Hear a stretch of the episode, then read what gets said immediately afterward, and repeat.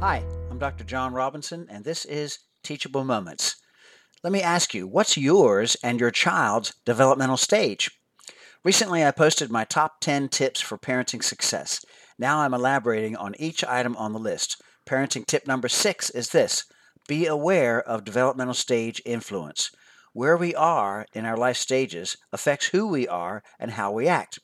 For healthy, successful parenting, we need to embrace both ours and our child's developmental stage. No! Two year old Chloe pushed her cereal bowl away from her. She sloshed the milk over the side of the bowl as she did so. She turned her head defiantly away from her mother, Jasmine. Now look what you've done, Mom exploded. See what a mess you made? Chloe's eyes widened and filled with tears at her mom's outburst. This kind of exchange occurs way too often with young moms and their toddlers. In part, that's because this interaction defines the interplay of developmental stages. Chloe, at age two, is beginning to explore her world and her wants. The terrible twos is a reference to a toddler's defiance of authority. It's a naturally occurring quality of Chloe's developmental stage in her childhood. At age 26, Jasmine is in her own developmental stage crisis. Several years ago, developmental theorists identified a new stage that occurs between adolescence and adulthood. We call it Odyssey.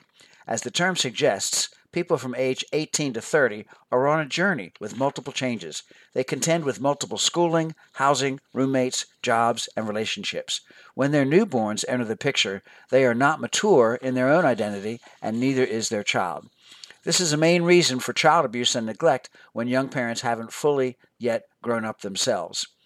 Be aware of your own and your child's developmental stage influence. Use your active listening skills to both calm her down and to understand her feelings.